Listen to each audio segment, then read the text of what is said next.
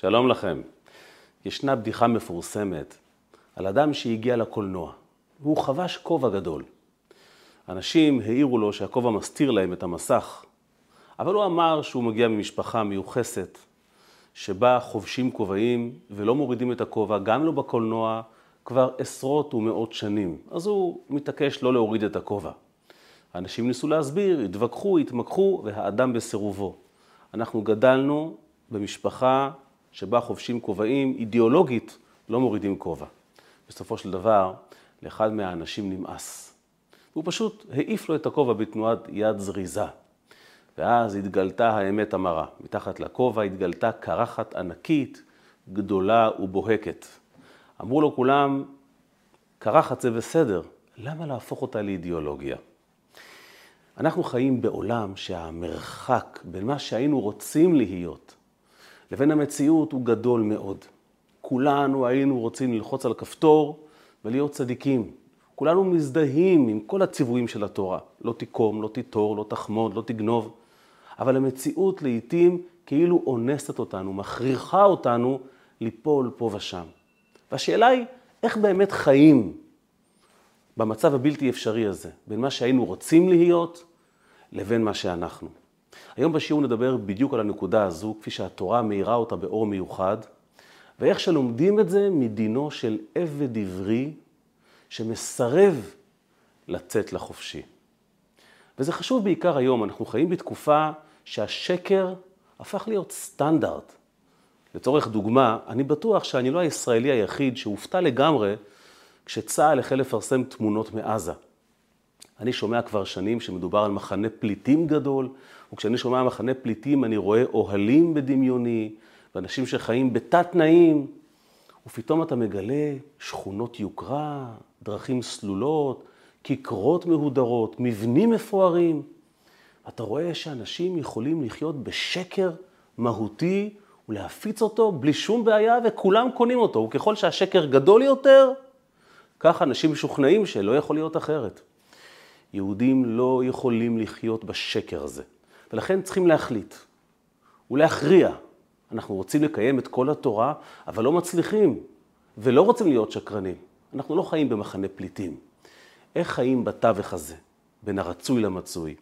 על זה נדבר היום. התורה מספרת ומתארת את מצבו של יהודי שנאלץ לגנוב, ולכן נמכר לעבד. שש שנים הוא עובד את אדונו, ואז בשנה השישית מגיע זמנו לצאת לחופשי. אבל אז אומרת התורה, בא העבד ומצהיר הצהרה מוזרה. אהבתי את אדוני, את אשתי ואת בניי, לא אצא לחופשי. מה עושים במקרה הזה? אומרת התורה, לוקחים את העבד הזה, את אוזנו הימנית, ורוצעים את האוזן שלו. זה דבר חמור מאוד. גוף של יהודי הוא דבר קדוש מאוד. המגיד ממזריץ' אמר שחור קטן בגוף הוא חור גדול בנשמה. אז לעשות חור בגוף של אדם זה לא פשוט. ורוצעים את האוזן שלו אל המזוזה שבדלת. זה דבר מאוד מאוד תמוה כשחושבים על זה. למה? איך הגענו לעונש כל כך חמור?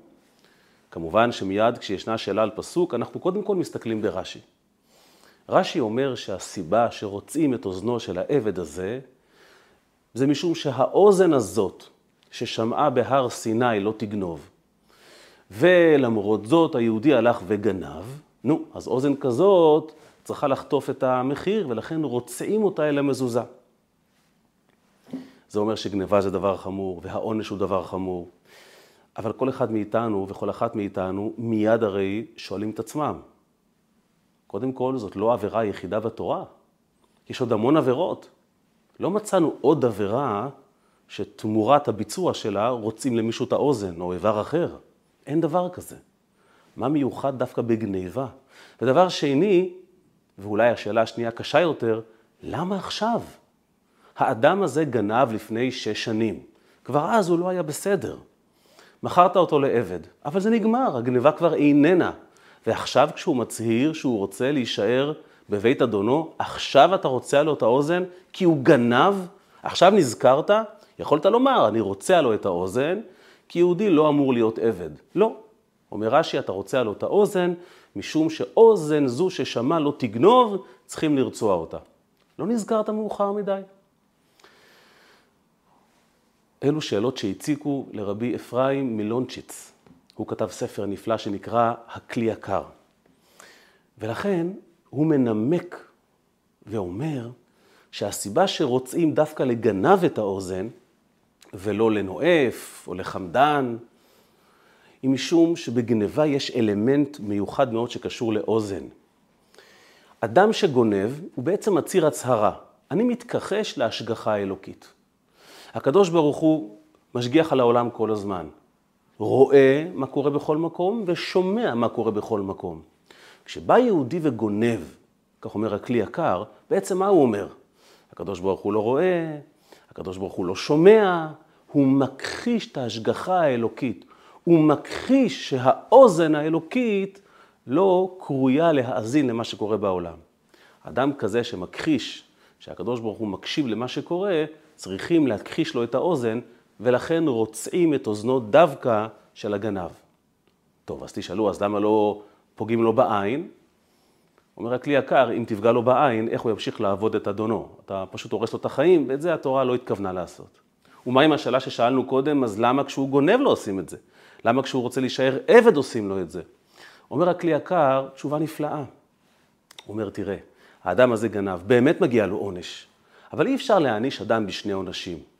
כל הסיבה שהתורה מענישה, היא לא כדי להתנקם בבן אדם, אלא כדי לתקן את דרכיו. אז עונש אחד מצריך תיקון אחד. האדם הזה גנב, הוא באמת לא בסדר. אבל ברגע שהחלטת לתקן אותו בכך שהוא עבד, או שישלם את הגניבה שלו, אתה לא יכול עכשיו להוסיף עונש נוסף, בוא נרצה לו את האוזן. זה פשוט לא עובד כך, ולכן לא רוצים לו את האוזן. אבל כאשר האדם סיים להיות עבד, ופתאום הוא אומר, לא, בעצם, בעצם, אני רוצה להמשיך להיות עבד, הוא בעצם אומר לנו, בכלל לא נענשתי. תקופת העבדות לא הייתה תיקון לשום דבר, דווקא היה נחמד. אה, היה לך נחמד. אם היה לך נחמד, אתה ראוי עכשיו לעונש ותיקון, ועכשיו רוצים לך את האוזן. וכך הכלי יקר מסדר את כל הפרשה ואת כל העניין הזה בצורה נפלאה, אין שום שאלה, כך הוא אומר. אז הכל מיושב והכל מובן והכל מסודר. העבד הזה בעצם, בעצם, הגיע לו להיות אה, מחורר באוזנו מיד אחרי הגניבה, אבל הסתפקנו בעונש אחד וחיכינו עד שיעבור זמן. אבל, אבל לפי ההסבר הזה, עדיין שאלה אחת נותרת על כנה והיא מציקה לנו. כי לפי ההסבר הזה באמת, לרצוע את האוזן של הגנב או למכור אותו לעבד, אלו עונשים שווים. ואדרבה, הגנב הזה יותר הכחיש את ההשגחה הפרטית האלוקית, ולכן הוא יותר פגע כביכול באוזן האלוקית. זאת אומרת, כשאדם גונב, יש לך שתי אופציות, למכור אותו לעבד או לרצוע לו את האוזן. שתי האופציות שוות עם עדיפות לרצוע לו את האוזן. אז למה בעצם בחרת למכור אותו לעבד בכלל? למה מלכתחילה, לפי הסברו של הכלי יקר, לא מיד רצענו לעבד הזה את האוזן, ובכך סיימנו את העניין, ובכך העברנו מסר. סליחה בן אדם, אתה לא עושה מה שאתה רוצה, הקדוש ברוך הוא מסתכל לכל מקום, הוא מקשיב לכל מקום, וזהו. למה למכור אותו לעבד, לחכות שיעברו שש שנים, ואז הוא רוצה להשתחרר ולא רוצה להשתחרר, ואז, למה לחכות? מה העניין? וכאן מגיע היסוד החשוב. הגישה לחיים הללו, כפי שהתורה מאירה בסיפור של העבד. ואת הרעיון הזה אומר הרבי מלובביץ', והיא מתאימה מאוד לגישה שלו בהסתכלות בכלל על בני אדם ועל יהודים בפרט. כשהאדם הזה גנב,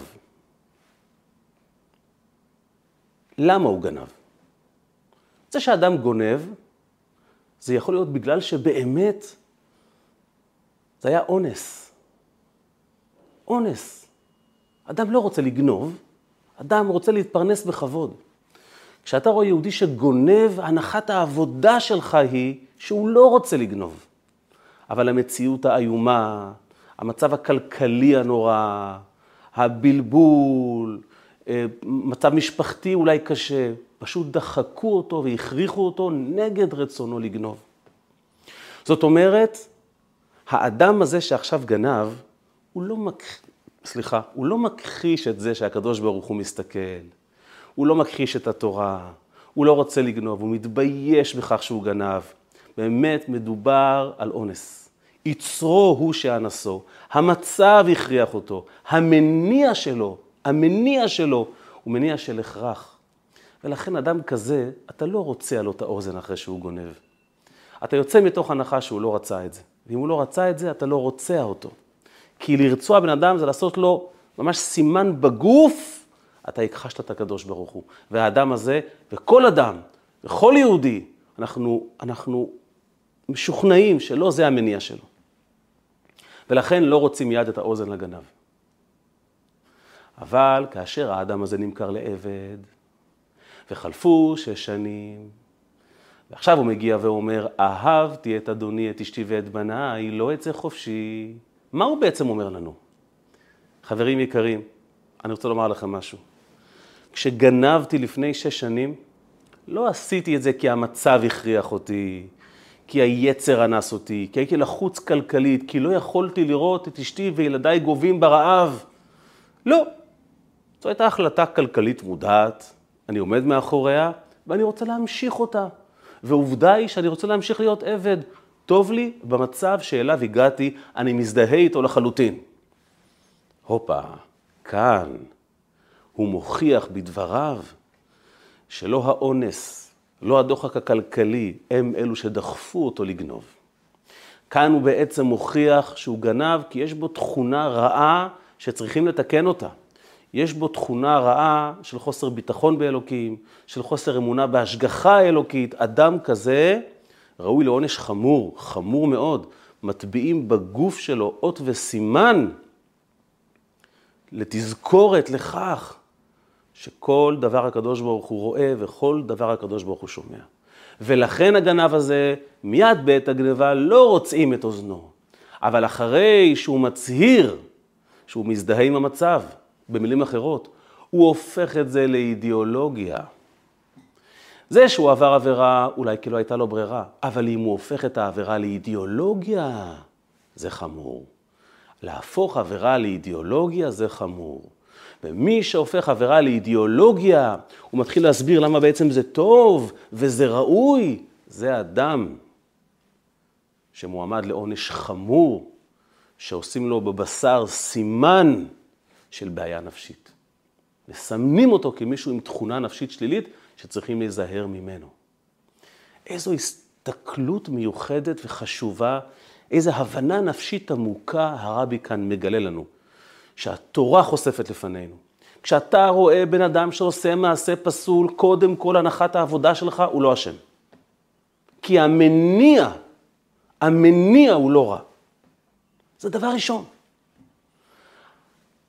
במידה והאדם מתחיל להלביש אידיאולוגיה על הקרחת שלו, מתחיל להסביר לך שבעצם זה טוב ונכון לנהוג כך, ופה זה חמור. מזה צריכים להיזהר.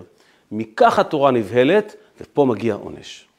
במילים אחרות, כולנו רוצים להיות יהודים יראי שמיים וצדיקים, ולא עושים עבירות, וכולנו יודעים כמה זה בלתי אפשרי.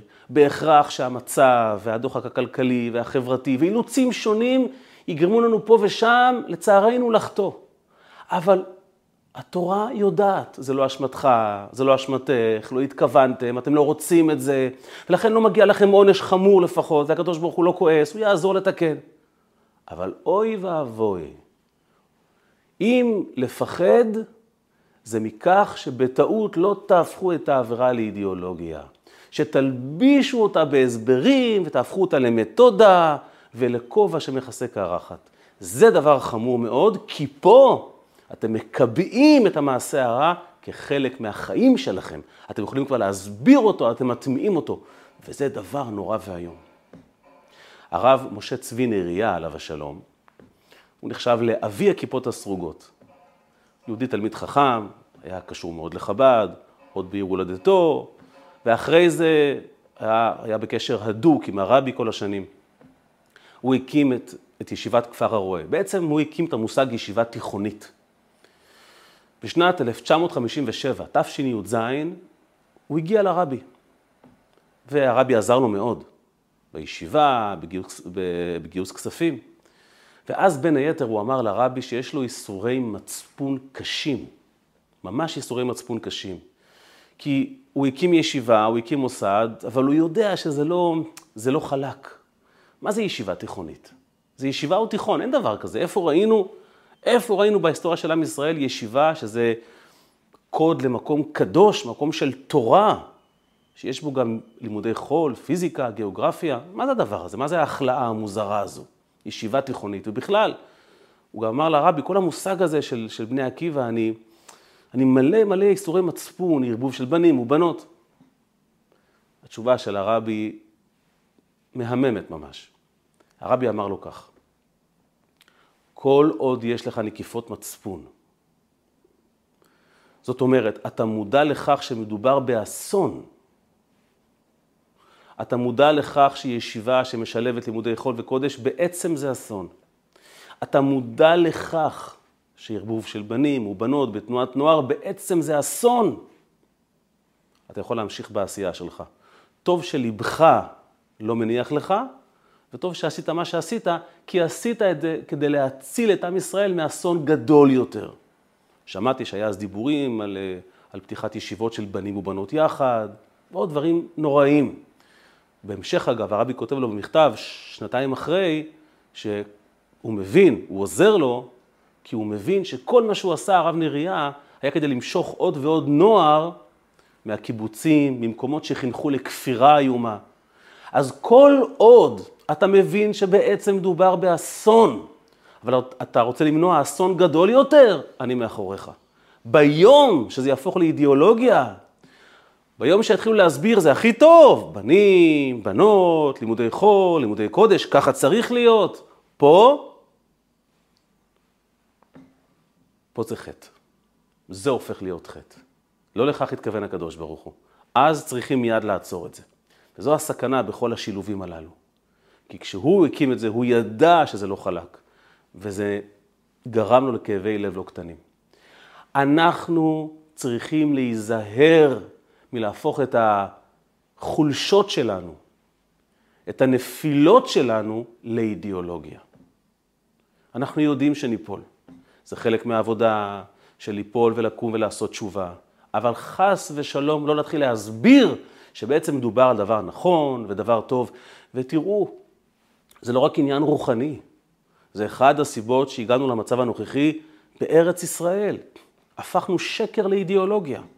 אנחנו יודעים ששונאי ישראל רוצים להרוג אותנו, שהם ינצלו כל דבר שניתן להם כדי לפגוע בנו. ובמקום להגיד את האמת, צריך להילחם עד חורמה. הפכנו את השקר ואת הנוחות לאידיאולוגיה. אנחנו אנשי שלום, נחזיר להם שטחים, ניתן להם. זו הסכנה האמיתית, כי זה מטשטש את המציאות האמיתית והתוצאה לפנינו לצערנו הרב. ולפחות עכשיו הגיע הזמן להתעורר ולומר את האמת. מותר להיכשל, אסור להפוך את זה לאידיאולוגיה. מסופר על על בחור ישיבה שרצה להוציא רישיון נהיגה. בישיבה לא מוציאים רישיון נהיגה, אבל הוא כתב לרבי שהוא רוצה להוציא רישיון נהיגה, כי ככה הוא יזכה לזכות הרבה יהודים במצוות, במעשים טובים. הרבי השיב לו, בבקשה, אל תערבב את התאוות שלך עם התאוות שלי. זאת אומרת, אתה רוצה לנהוג ברכב, אני מבין את זה. כל נער רוצה. אני רוצה שיהודים, שיהודים יניחו תפילין, שישמרו שבת. אל תערבב בין התאוות, אל תלביש אידיאולוגיות על החולשות שלך. זה לא. הדבר הזה הוא קריטי, הוא אחד מהדברים שתורת החסידות ממש ממש מתעקשת עליהם. דוגמה מאוד מובהקת לכך, שמתי לב, כאשר מתחילים ללמד טניה, אתה יוצא מהישיבה, בישיבה למדת טניה ואתה כל כולך מאושר, אתה רוצה לשתף את העולם במידע שלמדת על שתי נפשות ועל כל הפסיכולוגיה החסידית הנפלאה הזו, ואז אתה מכריז בבית חב"ד שאתה פותח שיעור טניה. ואנשים באים מרוגשים, כולם יודעים שהחסידות היא מספרת על המעלה של יהודי והיא מחזקת ויש לה עצות טובות לחיים, כולם רוצים לבוא לשיעור, הם באים לשיעור, ואז אתה לומד איתם פרק א' בטניה וכולם חוטפים דיכאון. כי מה כתוב שם? שיהודי שעשה אפילו עבירה אחת, אפילו עבירה קלה אחת, נקרא רשע באותה שעה. רשע וטוב לו, רשע ורע לו. ואז תמיד כולם שואלים, לא הבנתי, הרב, קראת לנו כדי לספר לנו שאנחנו רשעים? לא הבנתי. עם מה אתה מוציא אותי מהשיעור הזה? באתי לקבל עידוד, בסוף אני מגלה שאני רשע. אז מה העניין? ותמיד אני עונה את התשובה ששמעתי מהרב יואל כהן, מורי ורבי. הוא תמיד אמר לנו, תראו, זה שאדם נולד בתוך בור, בתי הסוהר פעם היו בורות, כמו אצל יוסף הצדיק שהושלך לבור. זה שאדם נולד בבור כי ההורים שלו הושלכו לבור, זה לא אשמתו. אבל אם לא תספר לו שהוא חי בבור, איך הוא ירצה לשאוף לצאת משם? לא צריך לפחד מהבור. צריכים לפחד ממי שהופך את הבור לאידיאולוגיה. או, או איך שהוא ניסח את זה, חסידות מזכירה לנו שהבור הוא בור. אומר לך האדמו"ר הזה, כן, אל תיבהל מכך שהתורה אומרת לך שכשעושים עבירה אחת, אתה רשע באותה שעה. כן, אף אחד לא רוצה להיות רשע.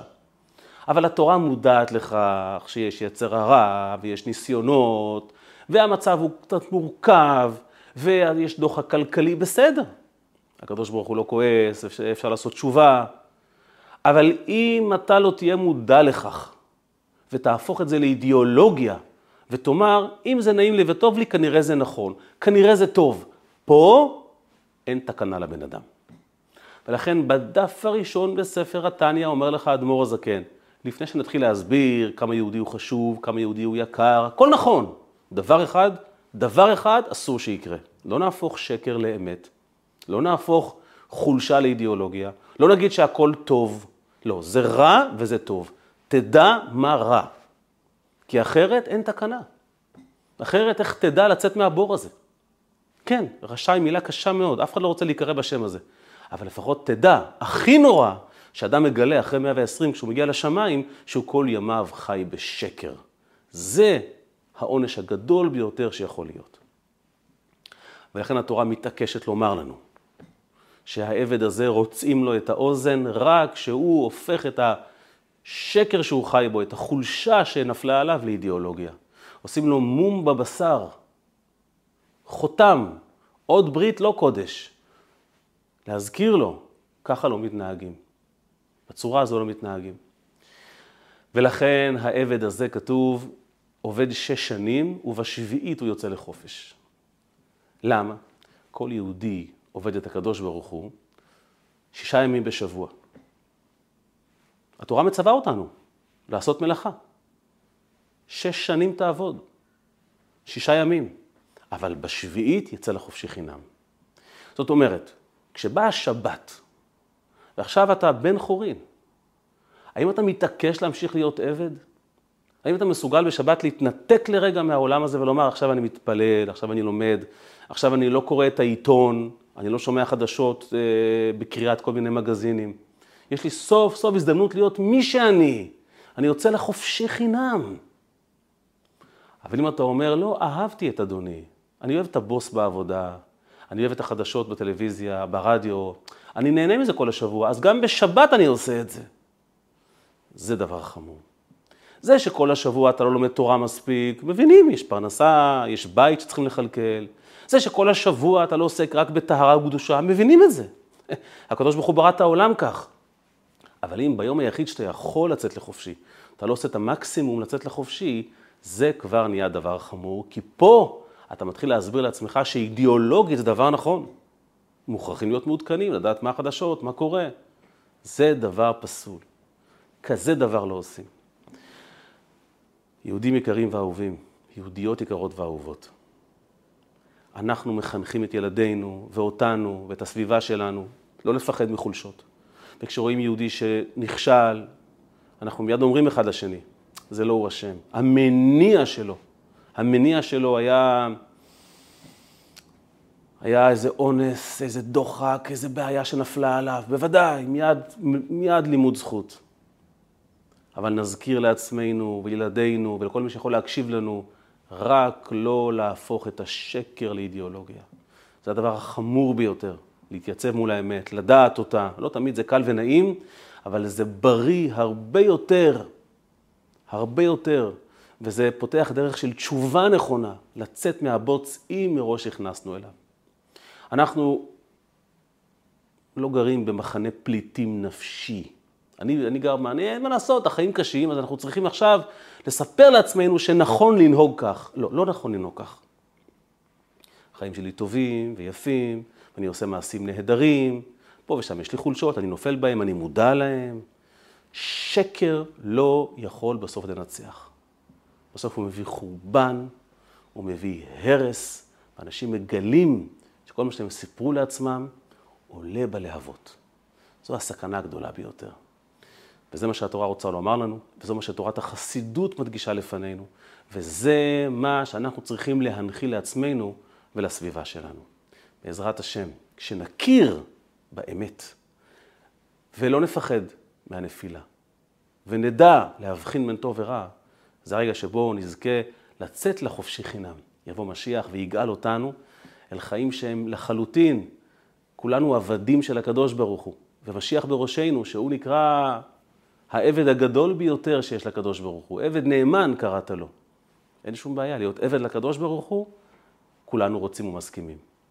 אני מאוד מודה לכם שהייתם איתי בשיעור הזה, ובכלל, על כל, על כל השיעורים שאתם מלווים אותי. אני מודה על כל התגובות שאתם שולחים לי, בכל הפלטפורמות. אני מודה על כל לייק שעושים, על כל תגובה שמגיבים. אני מודה לכל אחד שהצטרף או הצטרפו לקבוצת הוואטסאפ שלי, שם אני מעלה עוד תכנים, וגם את השיעור הזה כתוב.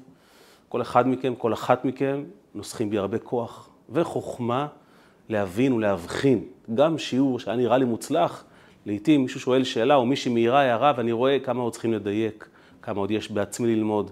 בזכותכם אני יודע שהבור הוא בור, ובזכותכם מאירה קרן אור ויודעים לכוון לצאת ממנו מחושך לאורה גדולה.